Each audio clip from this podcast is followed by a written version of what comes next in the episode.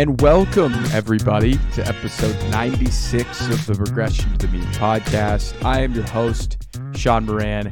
Joining me for the first time in weeks are my good friends and the entire Mean team, Keegan Thompson and Aidan Haller. Keegan, great to see you. Aidan, welcome back. Aidan, how was Austin City Limits, man? It was electric. It is so good to see you guys. Oh my god, I couldn't even talk there. Um, great, great to see you guys. It feels like it has been ages, but um, really, it's just been a week. But absolutely electric show out there. The weather was perfect. Music was awesome. The stages are like just close enough to where like walking around is an absolute breeze. It's not like outside lands where you're just in this like tight little walkway like a little sardine. You're just kind of cruising around. You got people hanging out in chairs.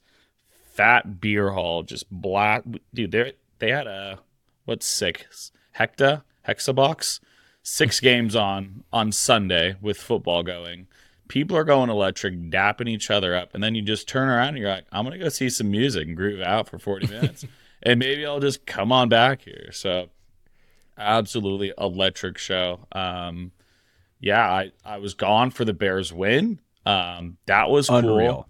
That was Unreal sweet. that you was, weren't you weren't here for that. That was insane. Yeah, so the season's back on. Um, season's back on. We're gonna beat the Vikings shorthanded this week, two and four. Um, the next five are Playoffs? winnable, man. We could get to five Playoffs? and five by the Lions in week eleven. That's what people are saying. We could get to five and five. So uh, not all hope is lost. Justin Fields is all the way back, and I'm feeling good, man. I'm I'm feeling really good. The overall vibes in the Bears community has like flipped on its head. We're talking about going on a win streak. It's it's night and day stuff.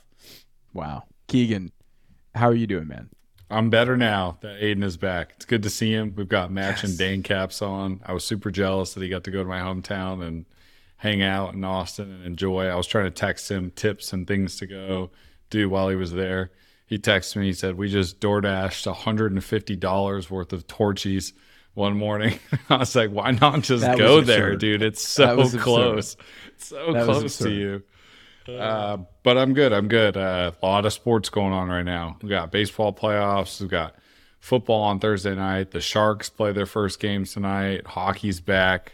Connor Bedard nets his first goal this week, and it's only week six of the NFL, and that's what we're here to talk about today, baby.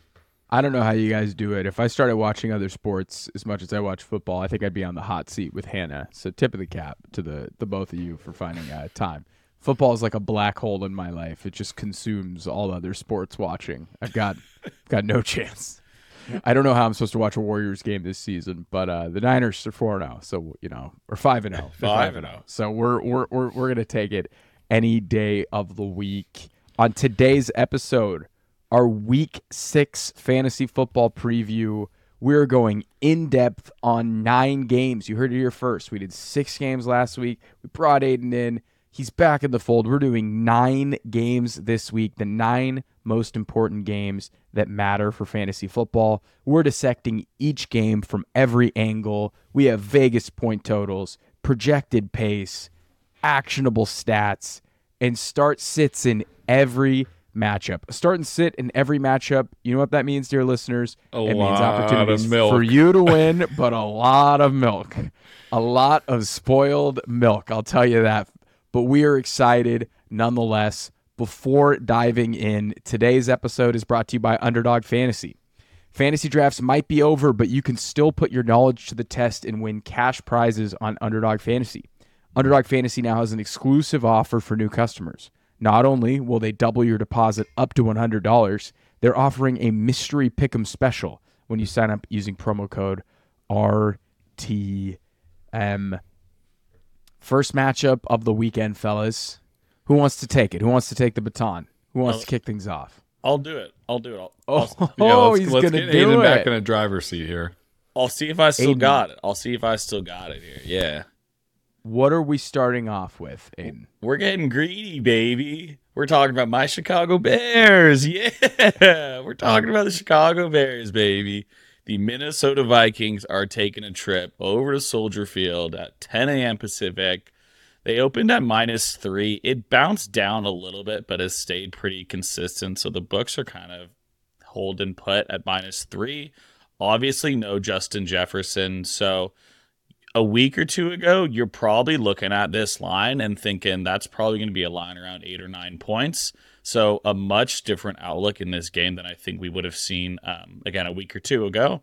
Total is at 43 and a half. I'm seeing actually 44 on you, but it's okay. Um, just half a point off. One thing to keep your eye on, which I think is going to be a big factor in your start and sits, is the weather. I've got, I had even a higher percent chance of rain, but it could be a little sloppy out there. So it's going to be a little cold, 50 degrees. We're kind of getting into that cold bear weather. I had closer to 40% chance. And yeah, the winds are gusting. I had about 15 miles an hour myself. So could be a little sloppy out there. Just looking at these two teams in terms of pace, um, they both like to play pretty quick, especially the Vikings, who continue to lead the NFL in the highest pass rate. Bears right in there too, but just looking at our matchup here, this figures to be what we're looking at here is the second quickest uh, game of the week. Looking at these teams just from a bit of a higher level, the Bears are 12th in the NFL at 26 points per game. Vikings are just behind them at 22.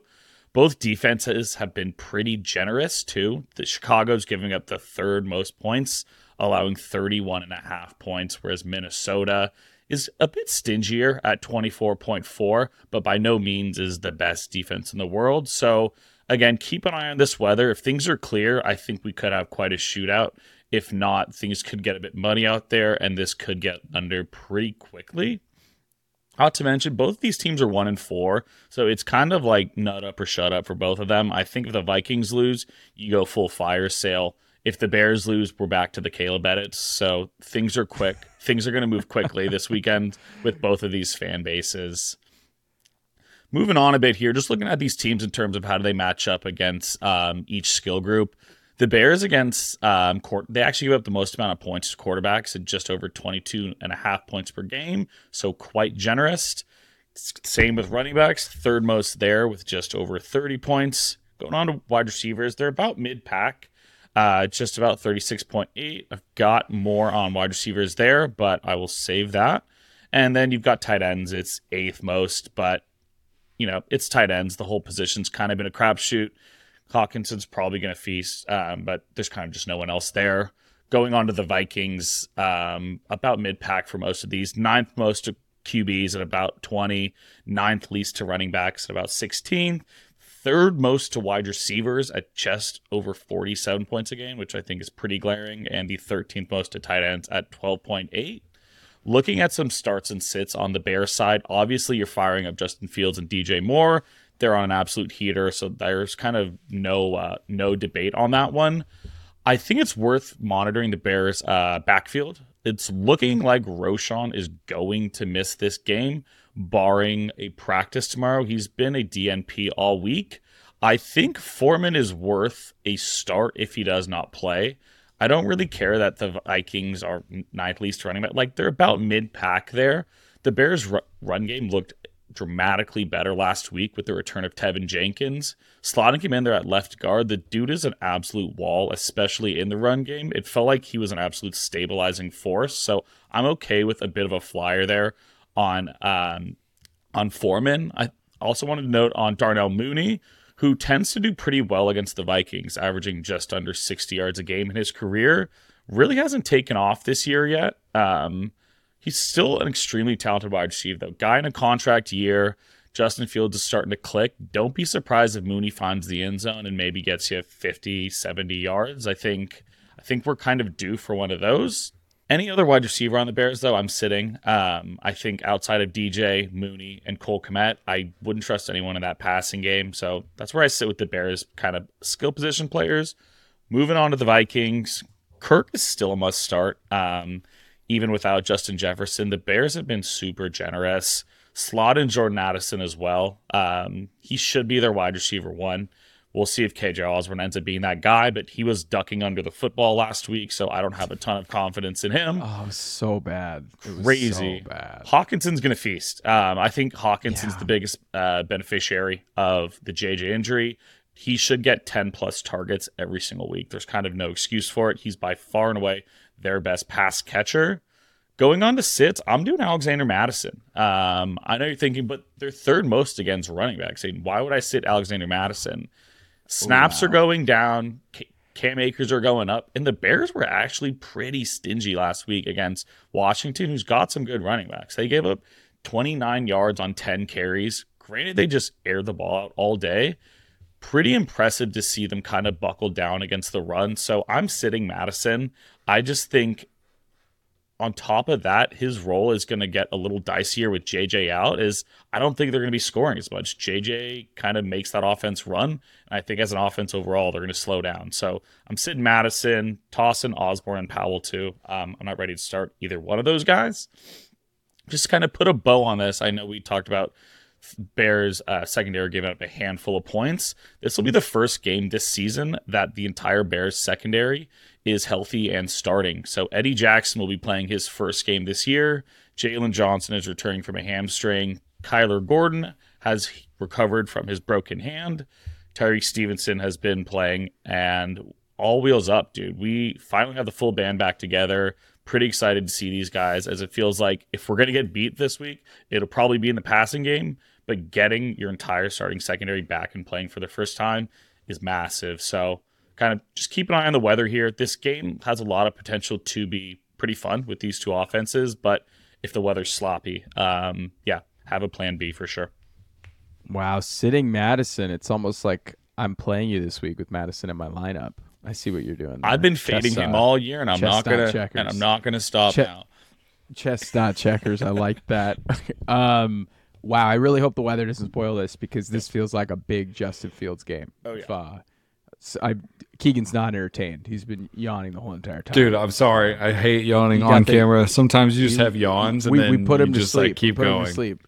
We put monologue. Keegan to sleep. No, no. I I'm edit, just like I I'm. pods, just I just want to go to. I want to go to bed with happy dreams of Jordan Addison toasting the healthy Bears secondary. So I'm just. I think I'm per- mentally preparing myself he heard Aidan talking about the Bears secondary and he went name by name and he was like, "All right, I'll I'll wake me up when this is over.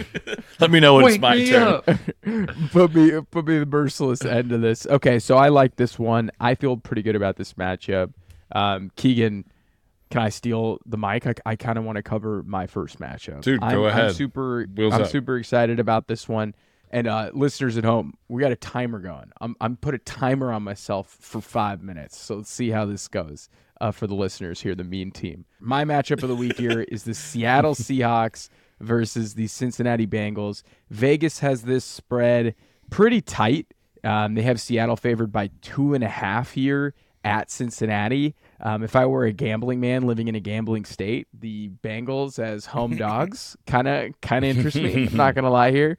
Uh, the line opened at three and a half it was two and a half. Now it's plus three in some books. So it's actually been bouncing around. As you can see, it's ranging. Point total here 45 points, opened at 44 and a half.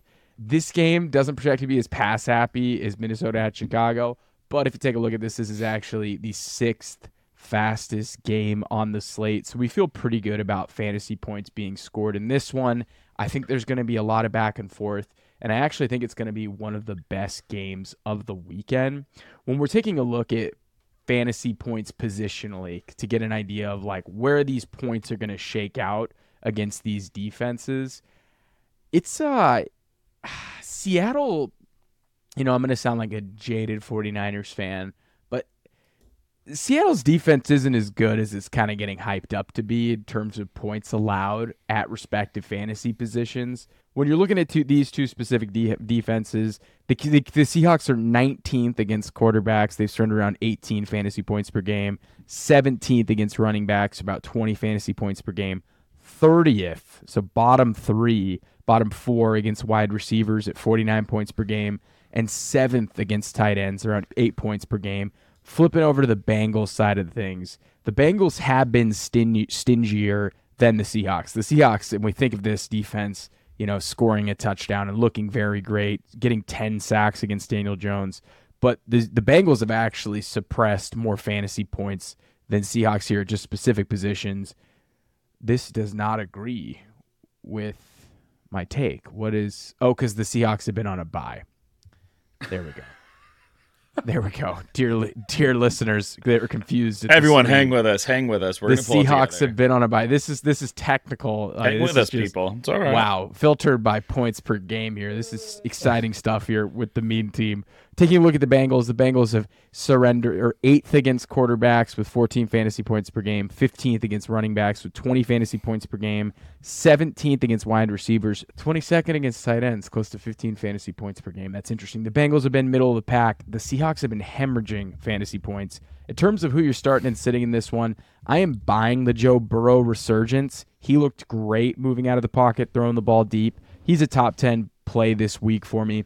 Ja'Marr Chase is going to go absolutely bananas. Yes, he is open. He is always fucking open. Excuse my profanity. And he got challenged by DK Metcalf and Devon Witherspoon this week in the media. Probably not a good idea to challenge an alpha like Ja'Marr Chase. The Seahawks have bled fantasy points to wide receivers, which means if he's healthy, I guess you can start Tee Higgins.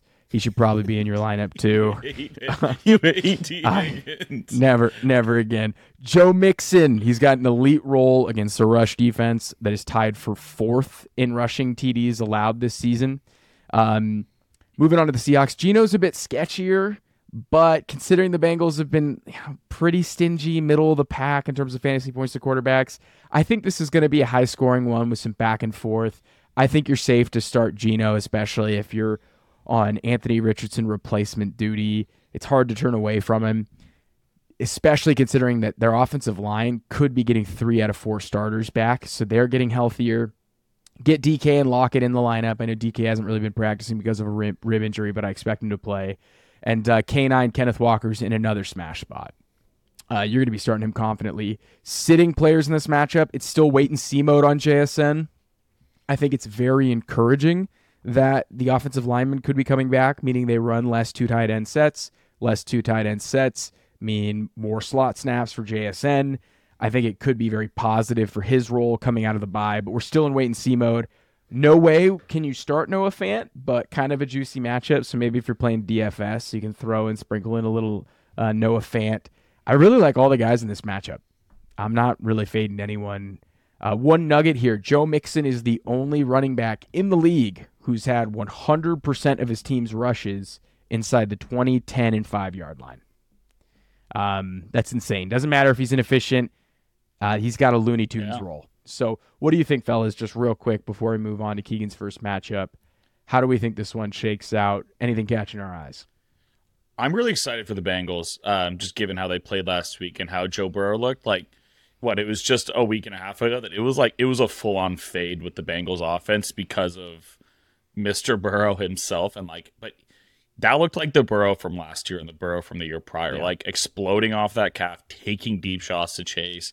I think adding Tee Higgins back, whether you like him or not, like those are two dogs together in that offense. So I'm really excited. I could see that one potentially getting ugly. Um, I think if that offense is clicking, there's not a lot of teams that can hang with them. Um, so yeah, I don't really, I'm not buying the kind of just kind of like alpha defense, like you said. Um, I think Ja'Marr Chase will take Witherspoon's money, you know, seven days of the week, and um, yeah, you typically don't poke the bear like that. So um, I hope he makes him pay because that'll be funny. Keegan, what matchup are you highlighting here first? Uh, since Aidan kicked things off with um, the Bears, I'm just going to go ahead and kick things Yeah. off with the Eagles flying into MetLife Stadium this week. Ooh, um, weather should be in. Jets. Um, Flying in. Wow. Do you mean did they did they fly in on a jet or with their wings? Or Via Wings. No, no, with their wings. Uh, they all actually just flew in on the back of Jason Kelce's they- stupid or did they bus? Or did they take like a subway? Did they- okay, by the way, Keegan's like saying I hate Travis Kelce. Like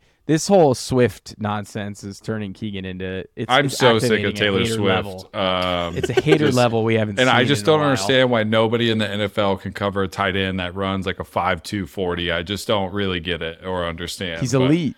He's elite at beating Elite at, coverage. elite at sitting in soft zone coverages where nobody's paying attention to him because the defense doesn't scheme for him, even though He the doesn't run- offense no, only contains Rashee Rice, Sky routes. Moore, and Kadarius Toney. It's so stupid. But anyways, we're not talking about the, the Kansas City Chiefs. We're talking about the New York Jets and the Philadelphia Eagles here. Um, the open uh, spread for this was about four. It's all the way down to Eagles minus seven. Um, over under opened up at about 42 and a half. We're down to 41 here. So not a ton of points projected um, here on this end. Right now, the Eagles are projected. They have an implied total of like what, like 24 and a half points or something like that. Uh, but this game should be relatively like average paced. I wouldn't call it slow, but I wouldn't call it fast either. Um, FanDuel, uh, their pace article actually has this kind of like a, right outside the top 10 in terms of pace and fastest games in the league this weekend. But Philly, it's probably because Philly ranks number one in plays per game, but they're only 25th in adjusted pace. New York is what is going to slog this game down a little bit. They are not running a ton of plays. They're 32nd in plays per game and 28th in adjusted pace. Um, but I expect Philly to kind of drive this matchup and be the one can you know controlling the pace here. As I do see them as the better team here, and I think the Jets when will get put into kind of like a negative game script, and they'll have to pass a little bit, and maybe it'll allow for some more plays in this game. But we'll see. Um, the Jets are kind of entering this matchup not as quite elite defensively as they were last year, but still playing like at a pretty outstanding level right now, and especially in terms of fantasy. Um, not a whole lot of soft spots, but they are giving away some points to certain positions.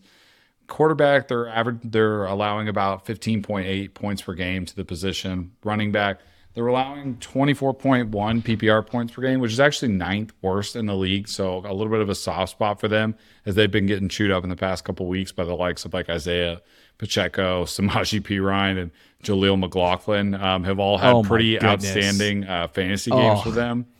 Oh, So those are terrible names to, to say Exactly. out loud. Oh Which feels God. wrong Perine, because- McLaughlin and Pacheco. and and the reason it happens Oh. is you know I- the the pass rush is good. The uh, the middle linebackers and the linebacker play are good. The corner play is good but we're just getting gashed on the run uh, over in new york right now. Um, all the tarmacs are clear for takeoff for any running backs flying into metlife right now. But uh, wide receivers are actually being held to a pretty modest 23.7 points per game in fantasy but tight ends, they're allowing the first most points to tight end. Obviously, a lot of that outside cornerback coverage kind of shutting off the best receivers on every team, and you're funneling a lot of work into running backs and tight ends. That's kind of why you have that discrepancy there. Philly, on the other hand, they're allowing like some pretty good fantasy point production for certain positions. Quarterback, they're allowing almost 20 points per game. Running back, they've been pretty stout. They're like 31st in the league with only 12.4 PPR points per game. Wide receiver, 46.1 points per game against the Eagles, which is pretty brutal. Um, tight ends, they're allowing about 13 and a half. As far as who I'm starting this week in this matchup and who I like, you start Jalen Hurts because you have to.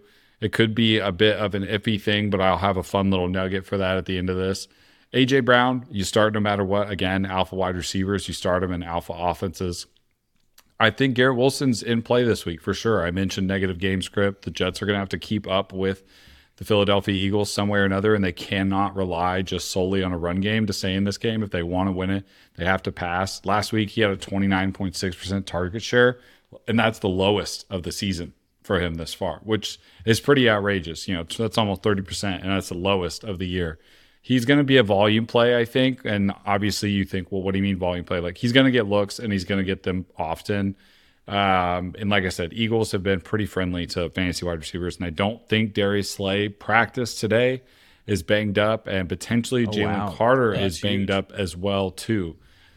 Breece Hall, you play him because the gap between him and Dalvin Cook grows larger every week, and he has a legit dominating role in fantasy. And you know he can turn almost any handoff into a home run right now. So I think you just have to play him and ride the hot hand. Dallas Tough Goedert, matchup.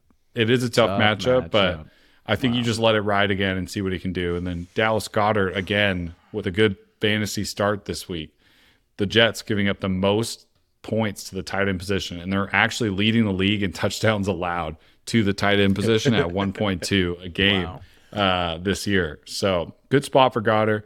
I like Swift in this game. Good game script. He's getting massive usage right now, and he's got a good RB1 role. Like I mentioned, we just let Jaleel McLaughlin and Samaje Perine tear us up last week, and Swift is much, much better than that.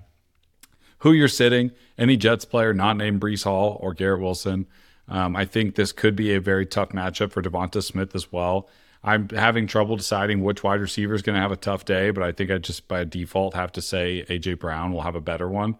And Some fantasy nuggets from this game, like I mentioned, Philadelphia is second in the league when it comes to allowing wide receiver touchdowns per game at about 1.6 wide receiver touchdowns per game. Jets lead the league in touchdowns allowed per game to tight ends. That's why I mentioned Garrett Wilson and Dallas Goedert. But also, great spot for Jalen Hurts to get right on the run game. The Jets have allowed 32.6 yards per game to rushing, like from QBs, over five weeks. In the last two weeks, they're averaging about 50 rush yards per game to the QB position. And they've also given up the second most QB rushing yards this year on the season. So the Jets might be a really good spot for Jalen Hurts as if, uh, you know, just outside of the passing game. because it'll be a tough matchup. Obviously, our corners are playing out of their mind this year, but I still think there's a lot of points fantasy wise to be had for Hurts and Co. I can't believe you're starting Breece. That that seems like a sit for me. I think You I don't will- sit somebody that his role, just had his given- career high rushing. You know, you, you just don't do that. This isn't Alexander Mattison we're talking about. You know, it's not Rashad point- White. Se- seven point dogs, and they've only given up 42 fantasy points on the year. This game could get out of hand and get out of Give me hand okay. Give me five running backs you would start over Breece Hall right now that somebody has rostered. You can. Tony Pollard, Austin Ekeler. That's um, not. That's not what I'm asking. Those are What? obvious like starts. Like you I don't have with that many here. options at the running I back think position. Kyr- Kyron Williams, Raheem Mostert. the volume is back. All though. you've I think, listed is like the top eight running back starts. You start two running backs a week. You have to start. I'd start. start somebody. Alexander Mattison over Breece Hall. Oh, this I'm week. not doing that. Yeah. Okay. Let's keep you've this gone rolling, boys. far. Let's keep this rolling. Uh, That just doesn't Well, make any this sense. This might be some milk. This might be some. We're Milk. I mean, gonna- matchup wise, but it, this might be some milk. Yeah. but we'll I'm- we'll leave it at that. I'm going to mediate this one. Um, yeah, yeah, I'm excited for this one, Keegan. I think there's some fun matchups here. Let's take it back to the West Coast. We're getting we're getting on our jet. Um, we're we're flying all the way back to SoFi Stadium, baby, to the team that I pretty much cover every week, and the Dallas Cowboys. Somehow, with zero pride left, taking their bags to SoFi Stadium to take on the Los Angeles Chargers. So this one opened up at 2.5 in favor of them boys and has not really moved. That one's kind of just hanging out there. So again, like kind of like my first one, Vegas like this is going to be a close one. You've got the highest total of the weekend at 50.5. All thanks to the Dome Bros. It is going to be electric in there. Should be sweet. I I feel like I'm cheating calling it a dome because it's really not a full dome, but it is a dome. So we're moving on. Um, this should be a fun one. These are two teams that, in terms of pace, are pretty quick. Um, Chargers, absolutely, in terms of their game scripts and kind of like the way it has. Like Dallas looks a bit slower on paper, but again, I think it has a lot to do with the type of games they've been in. Yeah, I saw it wasn't on this for whatever reason. I think this That might- might definitely, because it's a Sunday and it's a Monday. But yeah, yeah, I'm pulling it right here. Yeah, I mean adjusted rank. The Chargers are third, yeah. and then Dallas is play- slower. Yeah, they're slower. Yeah, but it's because like they've had some games where they're just like running the you know just running the ball out of the clock. But I I I think this should be a pretty good game. They're eighth and ninth respectively in terms of points per game. So again, these are two teams that want to score. The biggest gap here, obviously, is the defenses. The Chargers are giving up 26 points per game, where Dallas is a whole 10 points less at 16.6. So again, the biggest gap is going to be the defense here. Does Dallas's defense show up, or do they piss down their leg like they did on Sunday night? I think um, back-to-back Wow, look games. that. Second in fantasy points per game allowed versus 29. Yeah, it's- that's a disparity. it's quite a big gap. So um, again, I think it's going to be a pretty high scoring affair. It's also worth mentioning the Chargers are coming off a bye, um, so they've been game planning. They've been game planning for two weeks now. They just saw what the Niners did to them. You know that defense is wounded without Diggs. Like it, it it's not the defense that you know we saw the first three weeks. This is you know this is I wouldn't say vulnerable, but there's weak spots in this defense now taking it down by positions. Uh, we'll start with the Chargers. It's it's pretty brutal, or I guess I'd say generous um, for the listeners here. It's pretty generous for us. They're giving up the fourth most to QBs at twenty one point seven, seventh most to RBs at twenty six, second most to wide receivers at seven point four, um, about mid pack at fourteenth. To tight ends at nine points, so um, it's generous. Yeah, this is a good get back spot for all of your Cowboys skill players Cowboys are quite a bit stingier, seventh least to QBs, just about 13. About mid pack, 14th least to running backs at about 18. Second least to wide receivers, um, which isn't great. But again, we saw what just happened last week through the air 23.7. About mid pack in the tight ends, uh, just under 13. Looking at the Chargers players, the only people I feel comfortable starting is the three headed beast that is their offense. Welcome back, Austin Ekeler. happy to have you, man. We cannot watch any more Josh Kelley. So that's obviously a must hammer, especially given that the soft spot in the Cowboys defense has been to running backs. Um, they've been stingy through the air, but Austin Ekeler, top 10 play, top five play this week. Justin Herbert, don't need to get into him. And I don't need to get into Keenan Allen either because he's he's one of those matchup proof guys. It's not like they've got Diggs, you know, shadowing him and going across the field with him. So love all three of those guys you can make a case for QJ or Josh Palmer, but like you couldn't like you couldn't talk me into it um, until someone proves like they're the pr- true number two. Like I'm not starting any of those guys unless I'm talking two flex league or like a much deeper format where I'm playing more than like your standard two wideouts, one flex, two uh, two running backs, one tight end. So I'm not doing that. And then I already said it, but yeah, Josh Kelley, you're sat forever. You should be cut from rosters. Like it's over for you, pal. You are you are out of fantasy relevance before it even got started, unfortunately. What if he's only good when Ekeler's in the lineup? It would be Have so we considered annoying. his only good game was when he was playing with Austin Ekeler?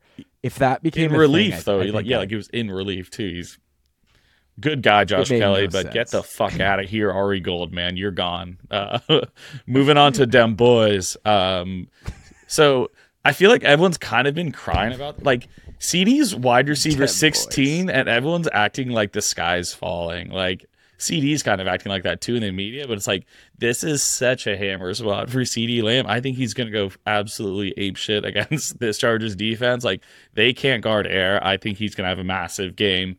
Huge get right spot for Tony Pollard too. Um, two stinkers after going over 15 points in his first three. So really like both of their kind of big dogs to get back on track. And I like Jake Ferguson too. I think he's um, another guy we like. I'm, I'm starting Jake Ferguson. Chargers have been susceptible to tight ends, but I just think this offense is going to get right. Um, you can start Dak Prescott. I didn't really have him as a start or a sit. Uh, I just think it's it's not very inspiring football, but he's doing. I'd probably lean Stark, but um, yeah, I'm not very high either way. Um, fun little nugget to put a bow on this that I think is going to be like a big thing to watch in this game is the Chargers are currently third in the league in deep pass attempts and second in terms of deep pass percentage, um, throwing a deep 29 out of 154 pass attempts. Whereas the Cowboys, on the other hand, have given up the sixth least amount of deep shots. So um, something's got to give here. If I had to guess, the Chargers win this battle. Um, you know, without Trevon Diggs, this secondary is for sure burnable. So this is going to be a fun one. You know, it's the highest total of the weekend for a reason. I think we're in for a pretty good game on prime time, and I hope the Cowboys give us a good game and don't uh, give us the same effort as last week. I want the Chargers to come into this game and have Kellen Moore like absolutely embarrass the Wow, Cowboys. revenge game, Kellen. Yeah, Revenge game. like I I, really I want the to Cowboys that. to see Wow, what they're missing in Kellen Moore. I watched a lot of stuff today and just some of like the clips from last week, and I'm just like, what is this offense that Mike McCarthy is calling? Like, he's killing things for us. Like he's ruining the Pollard posse. He he's ruined everything. he's he's tearing our CDs in half and just breaking them across his knees. Like I've got a theory for this, and, and this is the craziest stat I've seen in a long time. This is from Rich Re- uh, Hribar at Lord Reeves. Dallas has run zero offensive plays with the score within seven points in either direction in the second half this season of any game. Zero points when the game is Zero, within so set zero snaps, zero plays. zero offensive snaps with the score within seven points in the second half. either direction through five weeks. Every game they've played in, they're either losing big time or they're up thirty. This will be closer. This one has to be close. The Chargers, de- but dude, I don't know. They could maybe blow out the Chargers because the deep. No, this game will be close. I, no, I really hope the Chargers not. blow them out. No, Ekeler- no, not for the posse. Ekeler and No, not for the Pollard. Ekeler and Pollard. If there's ever been a get right game, it is Both of uh, them. it is this week. My matchup is not as fun, but if you're a sicko and you're a degen, you're going to be following along with the Arizona Cardinals heading to Los Angeles. They're also going to be Dome Bros this weekend or semi Dome Bros. We're going to say what? Three fourths Dome Bros at yeah, SoFi a good. Stadium? Yeah, that's seventy Five percent. eighths. Yeah, they're they're Dome Bros. We'll give it to them. Uh, Sunday afternoon game on Fox 125. I didn't realize they're Uh, both this- home this week. That's They're that's both home. that's a lot of That's work. fun. That's Yeah. a we call that a bogo. We That's call a that a bogo. baby. we call that a bogo. Uh, the spread opens here. Rams is seven point favorites.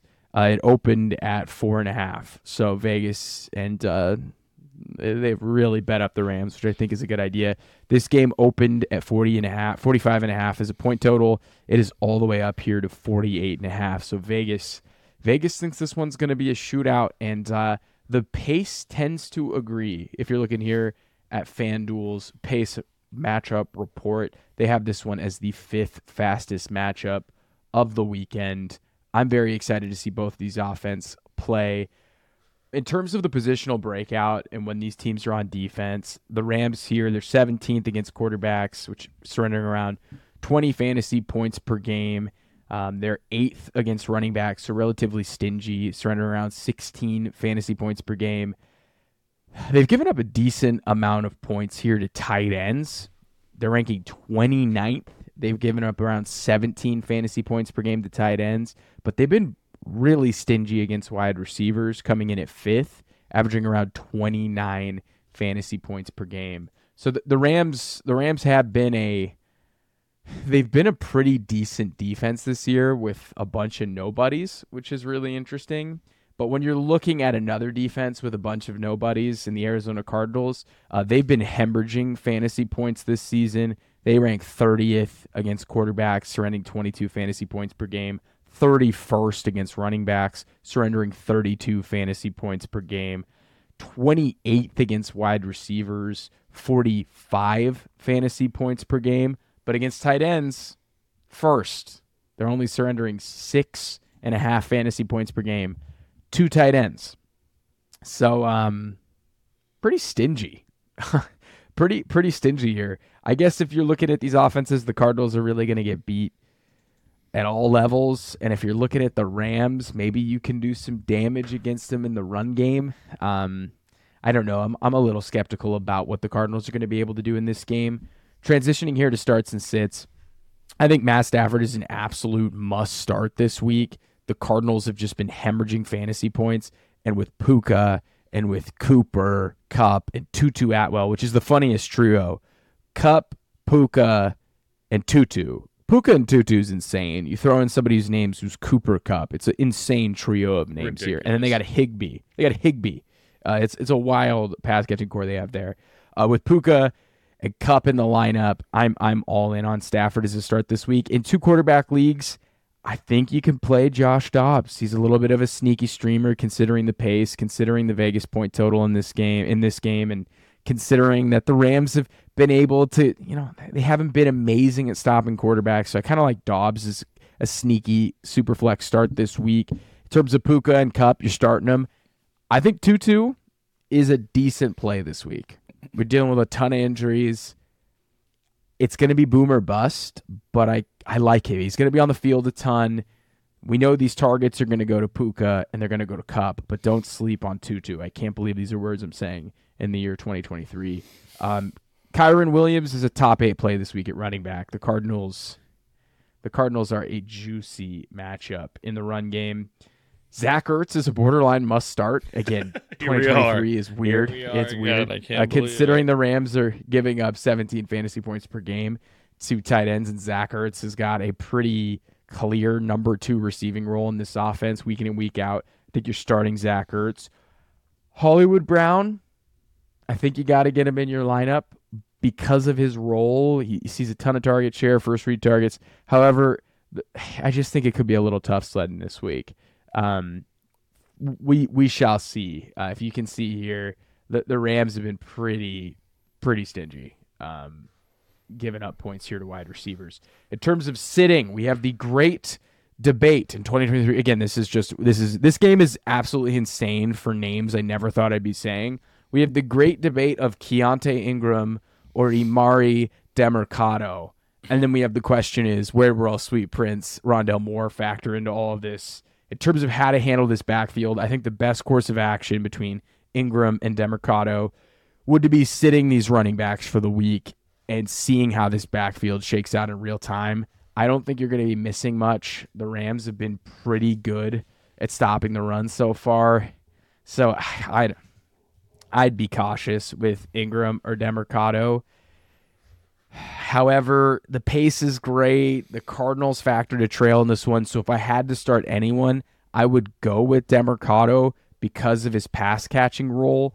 In the games where Ingram and Demercado were healthy with James Conner, uh, Demercado outsnapped Ingram 17 to 0 in passing situations. So I'd probably go Demercado because of the game script situations. I would really try to avoid it. But if I had to pick one to be Demercado. please one time. Let's get Rondale Moore involved. Let's turn him into Austin Ekeler. That'd be incredible. Um, I would not play Tyler Higbee, Higbee in this one. It does not seem like a good plan. And even though we have a little bit of a squeaky wheel narrative with Michael Wilson and Josh Dobbs saying he texted Wilson after the game, saying I got to get you the I got to get you the rock, bro. Um, I don't think I wouldn't start Michael Wilson in this one. One nugget that I have here Matthew Stafford is the only top five QB in passing yards this season that is also not in the top 10 in passing touchdowns. Um, I think we have a word for this, fellas. What is this? What is this word here? How does it, how does it go? Regression. He might be. Stafford might be regressing his mean on Sunday. Wow. Um, I think he's going to get busy in this matchup. So I like this one. I uh I like the Rams a ton. They're a fun offense, and I'd get Stafford in the lineup, fellas. That's where I'm at. I've got him in multiple routes. He's just out, like he's just sitting on like like I picked him up today in two leagues. Like wasn't He's even free. claimed, and I was like, I'm not starting him over Howell. I was like, no, like I'm I'm starting Stafford. Yeah, is with Richardson hurt. He's such. Yep. He's the perfect Richardson replacement. He's perfect. I I have to use Gino as a Richardson replacement this week, and I would kill for Stafford With It's just- cutback it's been- too, like the touch, like the touchdowns feel like they're about to flood. Like he's gonna start going for multiple touchdowns a game. I think. It's it's been easy money. All right, Keegan, you got the next matchup here. What are we talking about next? Okay, um, a little bit of a I wouldn't call it a stinker, but maybe not your first choice when you turn on the games on Sunday. Um, and we're talking the Saints at the Houston Texans going to NRG Stadium in Houston. Weather should be good. No rain, 71 degrees. I'm sure it'll be humid and sticky as all hell in Houston, as it always is. Um, point total opened up at about 40 and a half, and now it's up to 42 and a half. So that's a good sign. Uh, Saints started out minus two and a half, now down to about minus one and a half. Um, pretty close game here, projected just by Vegas' standards. Pace, this should be up in pace for sure. Houston is fifth in adjusted pace, and New Orleans is 18th in adjusted pace.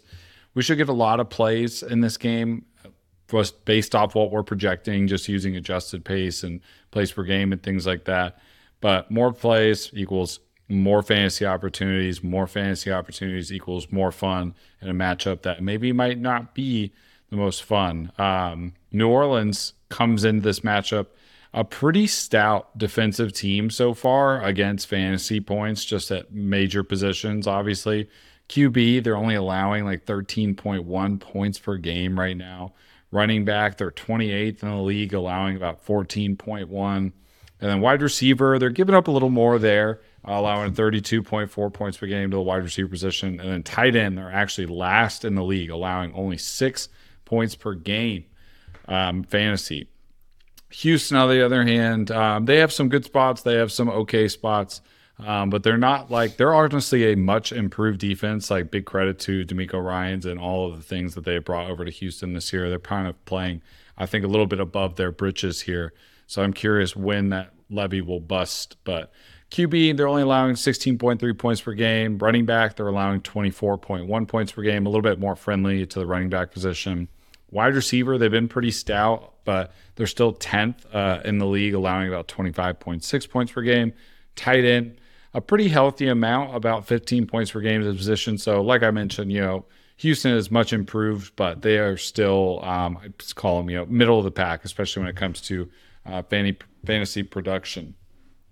Who I'm starting in this matchup and who I'm sitting is going to feel a little bit one sided, but that's just kind of how I see this matchup. Um, starting Alvin Kamara. I mean, what he does with his touches isn't great, but how many touches he does get is great. And Houston has been a pretty big smash spot for fantasy running backs this year. They're allowing 1.2 touchdowns to the running back position right now a game. Um, right now, Alvin Kamara has handled 69%. Nice. Uh, nice. Of the snaps and four out of five carries inside the 10 over the last two weeks. He just has a fantastic role, and it feels like another another game you kind of have to start him. Plus, of course, there is the receiving upside work of Alvin Kamara always. I mean, he can pepper you for 13 receptions and 39 yards. And hey, in PPR, that is a game that we'll take, baby. It's not pretty. They don't ask how, they just ask how many. Um, the oh, next, I still can't believe that. it's so bad. It's honestly so, so bad. But um, the other guy I like that I think you you you got to start is Chris Olave. I mean, he's kind of been on the verge of regressing his mean a little bit as well too, and has not had the start to the season that you would like. But you know, last week he was a 30 yard touchdown drop away from a massive fantasy day. I mean, he didn't have the yardage or the receptions last week, but he's still averaging like 8.6, almost nine targets a game right now and he dropped a touchdown like I mentioned, like just barely. He would have had a massive day last week and kind of regressed back to that usage um, expected point total that we've kind of seen just off what he's been getting looked at for so for this year. Right now, he's second in the league in air yards. I had to like double, triple check that right now. Second in the league in air yards, only behind AJ Brown, I believe. So Chris Olave is just on the verge. He's like edging his regression. he's getting closer and closer and he's finally. I think are this you, is the week. Are you equating regress? Like you are really leaning into regressing is coming. We've been making those jokes for a long time now, but you just said edging. Okay, where it just we... it felt it felt right. It felt right. Um, and then I actually I know we're just doing start and sits, but I had a kind of on the fence um, section for this team because I feel like CJ Stroud and Nico Collins are a little bit on the fence. New New Orleans has been really good defense this year, um, nonetheless. But CJ Stroud finally comes back down to earth last week, has his first sub 20 point fantasy outing. And he's just he's a really good pocket passer, but that's also what he is. So for pocket passers to play in your fantasy lineups, you need them to throw touchdowns. You know, like so that's why I kind of have him as a fringe start I think in good matchups, you start him no questions asked at this point because you've seen him do it. But he's really got to like throw a couple touchdowns to make his start worth it this week. But Saints have also given up the second fewest passing TDs in the league right now. So he like a scramble. He needs like a rushing touchdown. I feel like to hit home or some random something. Variance. So that's why I've got him on the fence. And along with that, just because of the matchup being bad for CJ Stroud, I also have Nico Collins as an on the fence start. Um, you could flex him. I feel like in be okay with it because his production's been good. He had a bad week last week, but he's getting shadowed by AJ Terrell. He'll also get shadowed this week by Marshon Lattimore. So not an easy test for Mr. Nico Collins. But hey, Tytus Howard's back, Laremy Tunsil's back. This is a good situation for Stroud. I feel like the rush defense is so good for New Orleans that they might actually have to lean more pass neutral this week. So that bump in usage could be good for Nico and CJ as well. As far as who you're sitting, you sit Dalton Schultz this week. Um, oh, tough. you can't sit Dalton Schultz. Come you on. have to. I mean, Tank Dell's no banged up, and I mean, Tank Dell is banged up. That's why Dalton Schultz got a little. You got to play him. He had ten. Tar- even though New Orleans has a tough matchup, tight end's so bad. You got to like he's you got to play him just off the target. This is okay. I want you to hear what you're doing to me in this segment because this is completely different. But it's basically what I said about Breece, But this is like a way worse example. But you're doing the same thing that I said about Breece. this is my segment. God damn it. Yeah. the people like when we fight. Okay, okay. That that's been very clear. I'm, you can't sit Dalton Schultz. But you can sit Breece Hall because there's you know so many. no, no, not this. No, no, no, that doesn't make any sense. Uh, like I said, Saints have allowed the fewest points to the tight end position this year in fantasy football. So awful matchup. Uh, Mike Thomas, I think you sit him this week. He's been really consistent this year, and but Houston's been one of the better teams against fantasy wide receivers, fourth fewest points. Um, he needs a touchdown to kind of hit home these five or six reception games um, for um, Michael Thomas, and like their production aren't great for fantasy wise. So it is what it is. I feel like you sit him, and then also I think you sit Dameon Pierce this week as well too. Um, like I mentioned, tough matchup on the ground. He hasn't really hit home at all. He's only had one game over 12 points It's in PPR. brutal. Despite the amount of touches and opportunities he's getting in his role, it's it's a really really bad matchup. And New Orleans is also fourth fewest EPA per carry and bottom of the league in rushing success rate. So It's been a slog, but It- Oh, It's going to be he's gonna tough for to the score- Texans he's gonna have to score a general. I think the Texans Also- offense, it's going to be tough. a little nugget about that. Uh, New Orleans Saints have not allowed a single team to go over 100 yards on non scramble runs this year. Like they've been very good against rushing. So yeah, a, he's gonna need to score a touchdown. uh, sit Dalton Schultz. Don't listen to Shaun, guys. I mean, Dalton Schultz is ranked as a top 12 tight end across most sites. I just don't know what how you sit him. On what site? getting- I'm looking at one right now. Um, and he's he's I'm 14. looking. I'm looking at Pat Thorman's rankings, who you know is the most accurate ranker in fantasy football last season, has him at 12. So. Keegan 12. Keegan says Yeah, 12. Keegan says 12. man. You play in a 12 man league. Okay. Okay. Well, this is more milk was a bad choice. We'll, we'll get there. I, I might be, I might have a lot of egg on my face after Breece rushes for 600 yards this week and Dalton Schultz brutal. has zero fantasy points. Aidan, what is your final matchup you're presenting on today? Yep. For the I'm heading. I'm heading back to the East Coast. Um, the fellas, haters can't stand us. Left hand up. They are on their way down to Atlanta, baby. They are. They're headed down. I didn't know you were doing this game. Yeah. I'm so excited. The haters can't so stand us. They they they are headed to the Mercedes Dome uh, to play the Atlanta Falcons. Um, I have this one just like in quotes, like it's like the "Who the hell are you people?" game because like I still just have no idea like what either of those teams are. Like they're just so confusing on a week to week basis. Like I think we kind of know, but it's just like I don't think this game's going to be a ton of fun to watch. Um, it's probably something I'll have like on the Red Zone channel. Uh, Falcons opened up as two and a half point favorites. Um, opened up at three and a half on this. Okay. They're two and a half point favorites at this time. So, yep, all of mine are right around three points. These all figured to be pretty close games. Total opened up at 42 and a half. Yeah, that hasn't moved. It might be the, no, it's not the low. The Niners are lower. This will be one of the lowest totals. because of of- rain. yeah, the Niners are going to be lower. Um, even in a dome, and we're barely over 40. It's pretty much saying these people are stinky. Um, Bet the over, baby. Let's live a little responsibly. Yeah, like responsibly. in terms of pace, this will be about middle of the pack. Um, like this is really polar opposites in terms of what we're looking at. Atlanta ranks 26th in terms of passing percentage, um, at just under, at just over uh, 54%, whereas Washington is second, just below, uh, just below the Vikings at 68%. So like these are polar opposites. Washington is 17th in points per game. Atlanta is 27th. On the defensive side, Washington has given up the 30 most uh, um, amount of points per game, whereas Atlanta is 10th. So again, it's like we're looking at the Washington offense, and they just want to throw the shit out of the ball and just you know just go punch for punch with you, whereas Atlanta wants to run the football into the ground and suffocate you on defense. It's complete and polar opposites in this game, which you know someone's got to give, and um, we're gonna see how that shakes out. In terms of the positional breakdown, start with the Falcons here, pretty middle of the pack here. Uh, 17th to QBs at 15.9. They're giving up the least amount of uh, points to running backs at just over 12 points, which is brutal. They are strong on the ground. Seventh least to wide receivers, just over 27th. Second most to tight ends, though. Um, yeah, the defense is pretty strong, but for whatever reason, they can't contain tight ends. So that's cool. Um, looking at the Commanders, they're generous, man. Fifth most QBs. Granted, they did just get torched by Josh Allen and Justin Fields, so definitely pump those numbers a bit. Pretty middle of the pack for running backs. Uh, about about 12 least to uh, around 18 points. Fifth most to wide receivers. Again, you got Diggs and more back to back that definitely helped inflate those. Seventh least to tight ends at just about eight points per game.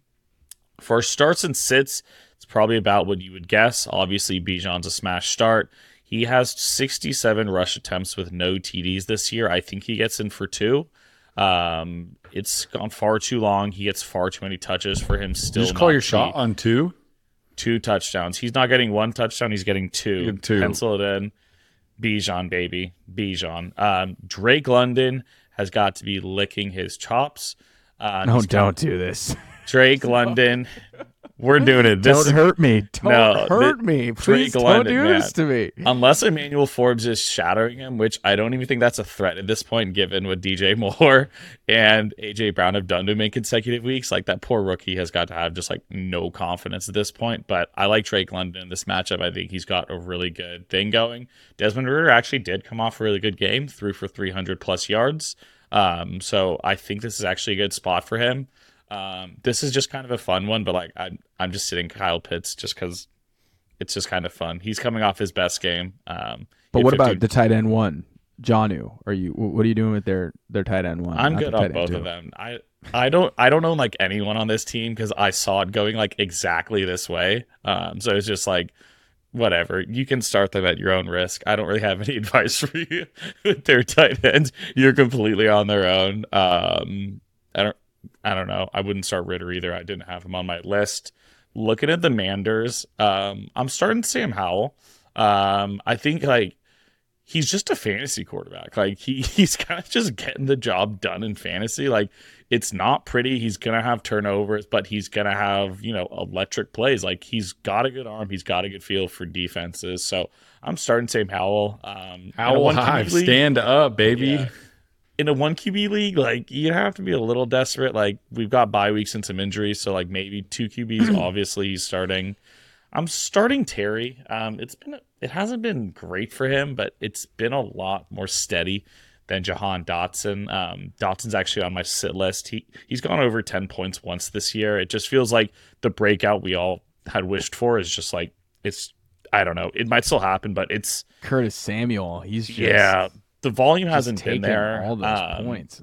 And on top of that, too, man, Logan Thomas, dude. Logan Thomas has been so much better than I think anyone. Why could is guess. Eric Bieniemy scheming up routes and looks for Curtis Samuel and Logan Thomas Logan over Thomas. Terry 'Cause they're McLaurin and good. Jahan Dotson? They're good. They're not good. better than those two. No, they're not. Samuel's really good.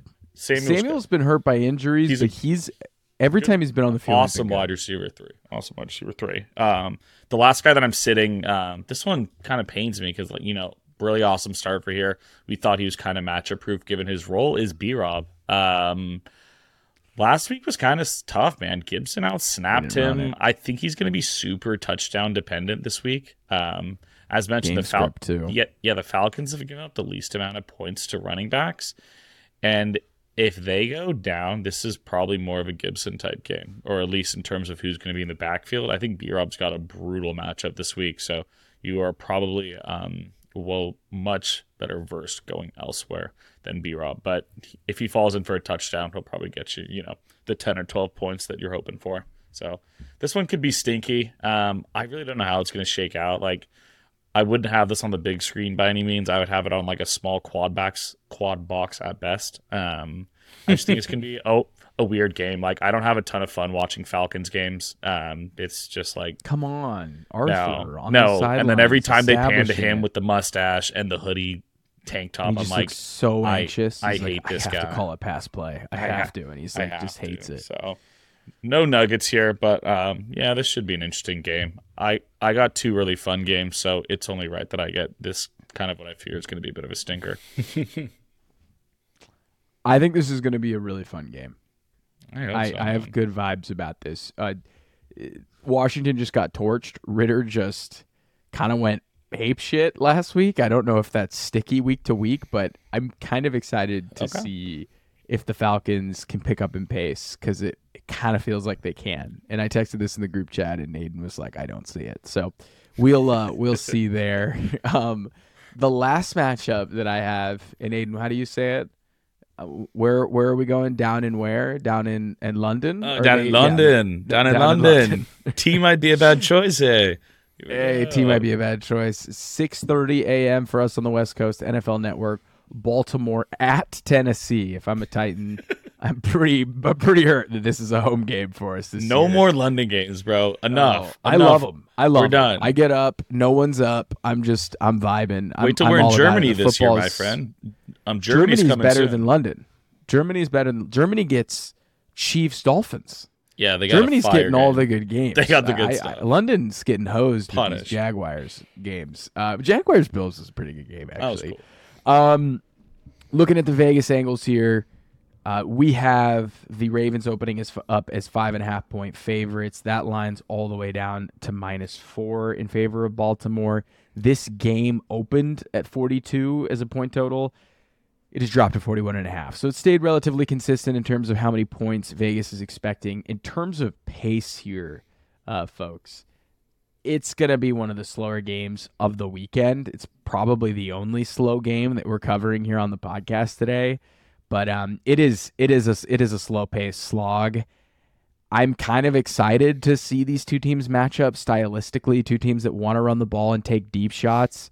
It's it's always kind of entertaining. That playoff game that they had was super entertaining, where King Henry was throwing touchdowns. It was it was a good time. So I think this is a fun one in London this weekend. Let's see if I can figure this out here in terms of speaking and also clicking things. Um, when you're looking at the Tennessee Titans when they're on defense versus the Baltimore Ravens, both of these teams have pretty distinct edges on what they take away and what they give up.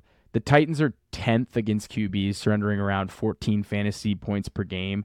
19th, 19th against running backs at 21. That was like 14 until they got absolutely Zach Mossed for that 33 burger. So that's just hilarious that they were one of the best rush defenses against fantasy running backs until they faced off against Zach Moss. So I don't know what that tells us about the Ravens this week. Uh, versus wide receivers, they're 15th, averaging around 34 points per game against tight ends, ninth. On the Ravens side of things, they've got a pretty stingy defense. They've surrendered the second least amount of points to quarterbacks, the 12th least amount of points to running backs, the second least to tight ends here. But one thing here, they actually have surrendered a decent amount of receiving production to wide receivers. So curious to know how this shakes out on Sunday. Moving in to start and sit. So for start, Lamar and Zay, you're going to put them in your lineup. The Titans have been frisky against running backs, but Lamar's matchup proof. He hung up 28 points on the Rave on the on the Browns defense. Zay Flowers has really good usage. Starting to see downfield targets more. Get him in your lineup. Um, I think he's like kind of a fringe flex guy. I think after this week, Zay Flowers is going to be kind of a locked in RB2 moving forward. DeAndre Hopkins is a sneaky great start this week against the Ravens secondary. Like we've called that, has been beat by wide receivers more than you would think. You got to start King Henry, but the Ravens have been ultra stingy to running backs. And Tyjae, he's lurking. Tyjae is lurking out there. So I, you got to start the King. You're not fading the King, but it's not a great matchup. Titans have been good against tight ends, but you're rolling out Mark Andrews. Come on. You have Mark Andrews. You're not sitting him. Mark Andrews is in your lineup. In terms of who we're sitting here, even after the Zach Moss explosion against the Titans in week five, I'm probably leaving Gus Edwards and Justice Hill on the bench. Neither of these guys are super inspiring. They kind of eat into each other's roles. Uh, Keaton Mitchell or Keaton Keaton Mitchell is that how you say his name? I don't think know. I want to say Keaton. Yeah. Keaton, uh, the Yeah. UDFA, um, out of uh, that's UDFA undrafted rookie running back. He's lurking coming off of IR. He's a smaller in space, like punt returner type back, but he may factor in. This could be like a three headed committee. I wouldn't start anyone here. I would leave Tyjae on the bench. If this was a faster paced matchup and the Titans were clearly underdogs, I think Tyjae is a fun little flex dart throw because he does play more when they're losing, but I just don't think you can start him in any lineups. And uh, I would not stream Chig. I would I would go elsewhere. Uh, one nugget here: there are 14 wide receivers in the NFL this season that have a 40% air yard share and a 30% first read target share. I have these labeled as like my true alphas. You're getting all the yards. You're getting all the first looks. DeAndre Hopkins is one of these 14 and he's the only one of them that has not scored a touchdown this season, even though he has four end zone targets. So I think he might be regressing his mean on Sunday. I think he gets in the end zone. So I think uh, he's sipping tea in the end zone. Hopkins tutty time. But that's my uh, last matchup here. Keegan, why don't you take us home?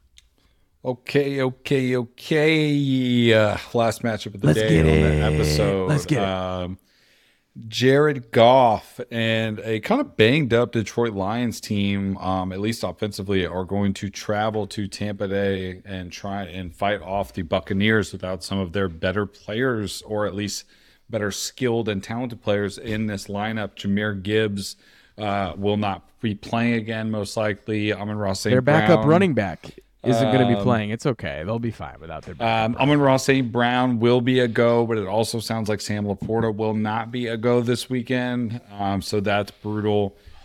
But good to see that uh, the Sun God will be back. The point total right now, um, I had it down for 45. Let me just double check that that is still the same. It opened um, at 45 and a half and it's down to 42 and a half. 42 and a half. Okay. It's um, a decent it's- drop. Yeah, and it's got uh, Lions minus three and a half, so still still favored in the Lions uh, position here. Pace, this one should be faster paced. Uh, I wouldn't call it the fastest paced game of the slate, but Detroit's 16th in plays per game, 29th in adjusted pace. I'd also expect them to kind of like determine how this game will go. They are entering this matchup four and one. Have been lighting it up quite a bit offensively, at the least, and their defense is much much improved from the year prior. Um, Detroit's points allowed this year to fantasy positions, quarterback 17.6. Okay, middle of the road. Running back is where they have been really, really good this year. Uh, they're only allowing 12.6 points per game. That's 30th in the NFL. Um, pretty, pretty good improvement from the Detroit Lions. Uh, wide receiver, though, there is some opportunity to be had from the wide receiver position in fantasy production, allowing about 37 points per game. Tight end also. Maybe Cade Otton this weekend. Who knows? Would you start him over Dalton Schultz? Possibly. No. But Detroit's allowing 16.8 Stop points it. per game uh, to the tight end position, third most for in the league right now. Tampa Bay on the flip side of it, they've been pretty good against quarterbacks, allowing a little less than 16 points per game. Running back, they're about 17th, so middle of the road, allowing almost 19 points per game. Wide receiver allowing 33.7 points per game.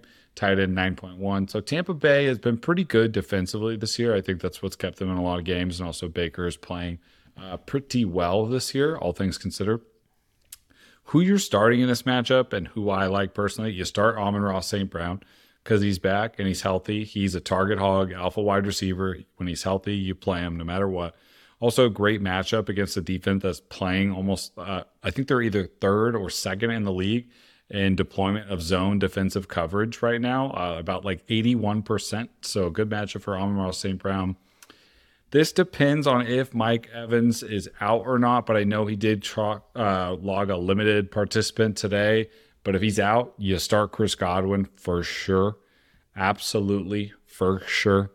Um, you start David Montgomery, of course, again, clear workhorse role. Dan Campbell came out and said more about how they view David Montgomery in his role.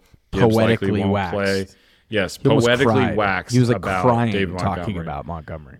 Um, also, Buccaneers worst PFF run defense through five weeks. This is a top ten running back play this week for David Montgomery. Um, Really? and he's leading, Interesting. Is it uh, really? or he's not leading. He's the They second. haven't given up many fantasy points to, to running backs. That's interesting. PFF is saying we know That's better. interesting. Sometimes I Um, look at PFF and I'm like, oh, How? You sit Jared Goff, I think, this week. Home and away splits are still extremely wide. He's averaging 23.4 points at home and about 13.2 on the road, 10 point differential. Tampa Bay's been pretty stingy to opposing quarterbacks. Uh, might be a good week to just look elsewhere. You sit Rachaad White this week. Detroit's been amazing against fantasy running backs this year, only allowing about like 3.2 yards per carry. I know he has really good volume, uh, but only one running back really has had a good week against Tampa Bay, and it's been Kenneth Walker. He's still not running super efficient, um, just based off usage and how many points he's putting up with that usage. Um, and you sit Baker Mayfield. I don't have a fantasy nugget for this game. I think it's going to be kind of like bogged down just by the run game. I think it's a big David Montgomery opportunity, um, and no LaPorta, no Gibbs, and Amon-Ra St. Brown is back. So You guys hate RB2s. Sit Mattison, White, Pierce, B Rob. These guys are all like 18, 19, 21, 20. You guys are just, you guys are elitists to RB1s. You guys have like a real RB1 problem. There's some huh? tough you matchups. told me you them, would like sit- yeah, these are awful matchups. You told me you would brutal matchups. You, Breece you Hall play 'em. over You have to play these guys. I don't know. I I, would almost rather take dart throws. Like I, I'd almost rather take dart throws. You don't have to play Rachaad White. You don't have to do that. What right now, Breece Hall is ranked 17th by ECR. Rachaad White is 18th. Alexander Mattison is 19th.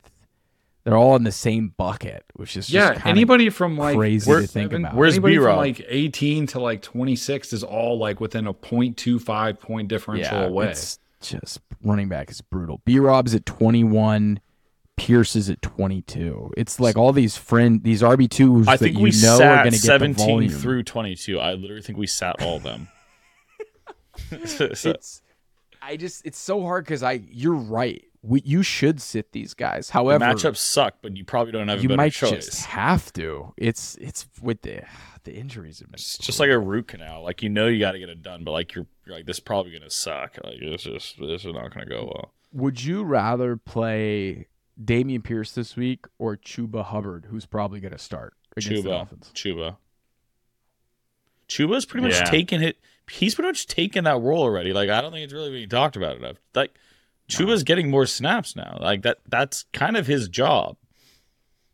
Would you start D'Onta Foreman or Dameon Pierce this week? D'Onta Foreman, easy, easy, easy. I don't That know on one that was one. Easy. Against Minnesota's D. Th- This is why we need to do a ranking show. This is If we're- Roshan doesn't we're- play- we're gonna get there. We'll, Who we'll else is to touching the football show. out of the backfield? Yeah, that's that's the argument, right? It's So- Darrington Evans, who just got signed just off of Tennessee's practice squad last Sunday. That's how Okay, you know week Jonathan is dark. Taylor or Rachaad White?